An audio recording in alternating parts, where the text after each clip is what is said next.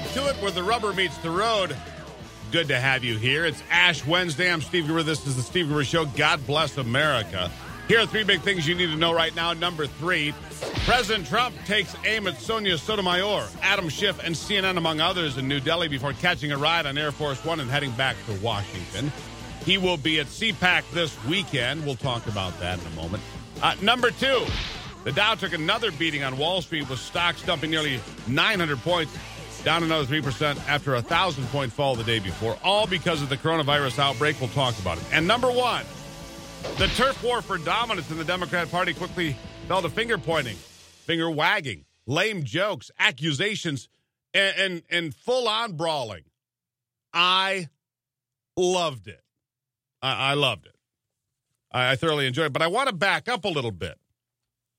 I want to back up a little bit and uh, talk about a couple of things that happened pre debate. Now, this is the post debate party here. But what about the pre debate festivities? Like a Super Bowl party, you know, before kickoff, right? Well, before the debate, Joe Biden felt it was time to introduce himself. It was time to say, This is me. I am Joe Biden, and, and I need your vote.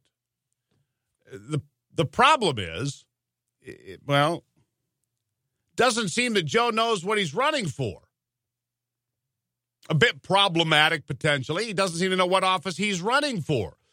Joe Biden. He's hoping to win, I think, the South Carolina primary in a couple of days, but it's not particularly clear.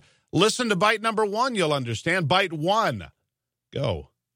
You're the ones that sent Barack Obama the presidency, and I have a simple proposition here. I'm here to ask you for your help. Where I come from, you don't get far unless you ask. My name's Joe Biden. I'm a Democratic candidate for the United States Senate. Look me over. If you like what you see, help out. If not, vote for the other guy. Give me a look, though, okay? So he's running for the United States Senate. And if you don't like me, vote for the other Biden. who is the other Biden?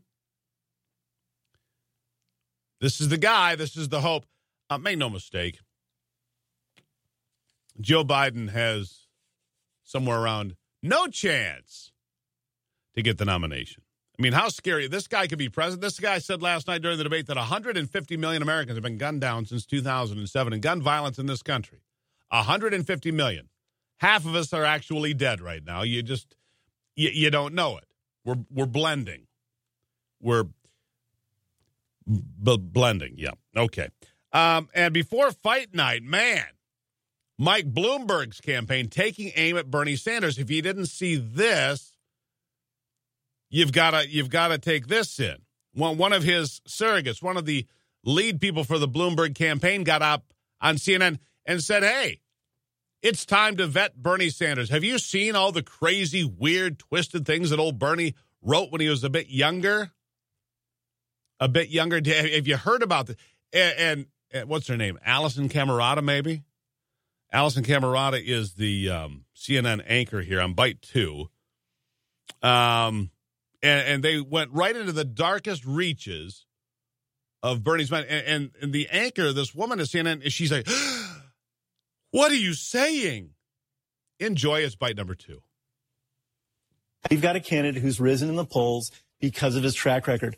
Bernie has all of this loopy stuff in his background, saying things like you know, uh, women get cancer from having too many orgasms, or toddlers should run around naked and touch each other's genitals to Sorry, insulate what? themselves from porn. Why has what? this stuff not been more surfaced? He's written about women's rape fantasies. That hasn't been surfaced. That's the loony side of Bernie. The policy side of Bernie is he has not been good on immigration. He has not been good on criminal justice reform. He was a, an avid backer of the 94 crime bill. He's bad on guns uh, bad on immigration. And as a legislator, as a member of the Senate, I think he's only sponsored seven pieces of legislation, two for post offices in Vermont. Hmm. There, there, there you go. Did you hear? what? Yeah, maybe you could do a little research. It's called um, Google. CNN has that, right? You guys have that in Georgia, right? Google checking. Running water, got that too. Very interesting, Alisyn. Um. Anyhow, so he's shocking her by telling her the truth. So, uh, doing some of the replay and some of the reviews, Mike Bloomberg did very poorly again. But Bernie Sanders did well, according to those watching. Uh, in fact, here's a review from uh, Mary Anne Marsh, Democratic pundit. Sanders walked into the debate, the front runner walked out as the front runner. That makes him the likely nominee for the Democrats if he does well, as he is expected to do on Super Tuesday. Good luck, Democrats. You're about to nominate a guy who is a communist, who can't tell you how he's going to pay $60 trillion in promises. $60 trillion. And that's on the conservative side. Probably a hell of a lot more, actually. Where's that money going to come from? Well, of course, he's going to have a tax on unicorns and a tax on the tooth fairy and on pixie dust, of course. And it'll all be okay. And the money will grow on trees and the liquor will come down the Hard Rock Candy Mountains.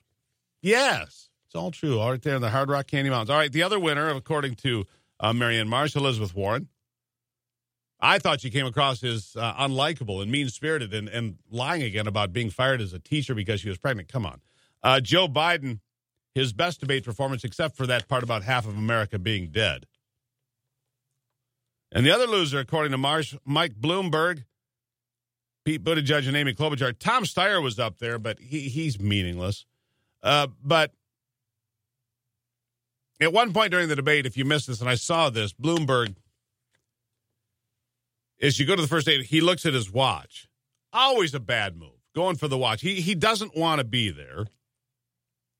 He doesn't want, because all the money in the world can't buy him a personality. All the money in the world cannot buy him a personality. So, what are the Democrats to do? Well, they're in trouble. Let me just put it that way. They're in big trouble. So, uh, what's the next plan? I'm going to tell you what the next plan is. The Democrats are praying that the coronavirus is the Katrina virus. That, trust me, Dems are praying that the corona is the Katrina virus that will kill Donald Trump. They want to take this coronavirus, turn it into Katrina,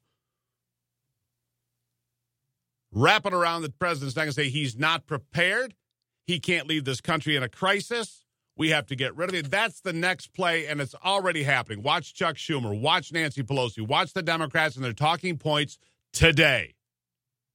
You're going to see it happen, roll out in full force today because of another failed Democrat debate. Bernie Sanders is your front runner. The only chance the Democrats have for him winning on election day is to somehow paint Donald Trump as completely incompetent in dealing with a major crisis like a pandemic from the coronavirus. Doesn't matter what the fatality rate is, they only want to kill one thing Donald Trump's chances to be reelected. That's the only thing the Democrats want to kill. And they'll and, and whatever it takes to get there. But they want this to be the Katrina virus. Take that to the bank, all right? Glad we had this talk 14 after. Uh, where are we going? Uh, let's see here. Right after the break, we're going to get into the coronavirus a little bit deeper. Don't go anywhere.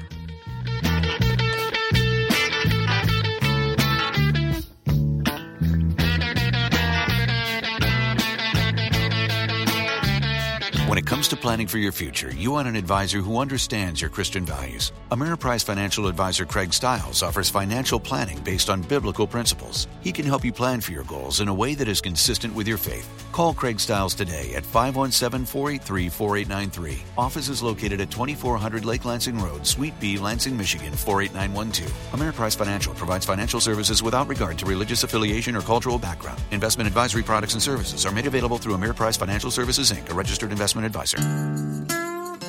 America has always been about working hard and achieving your dreams. Nowhere is that truer than construction.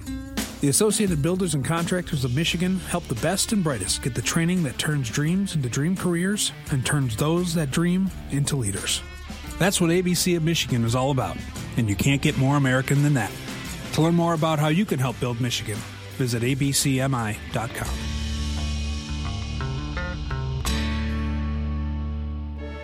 Student safety affects us all, and you can make a difference using OK to Say.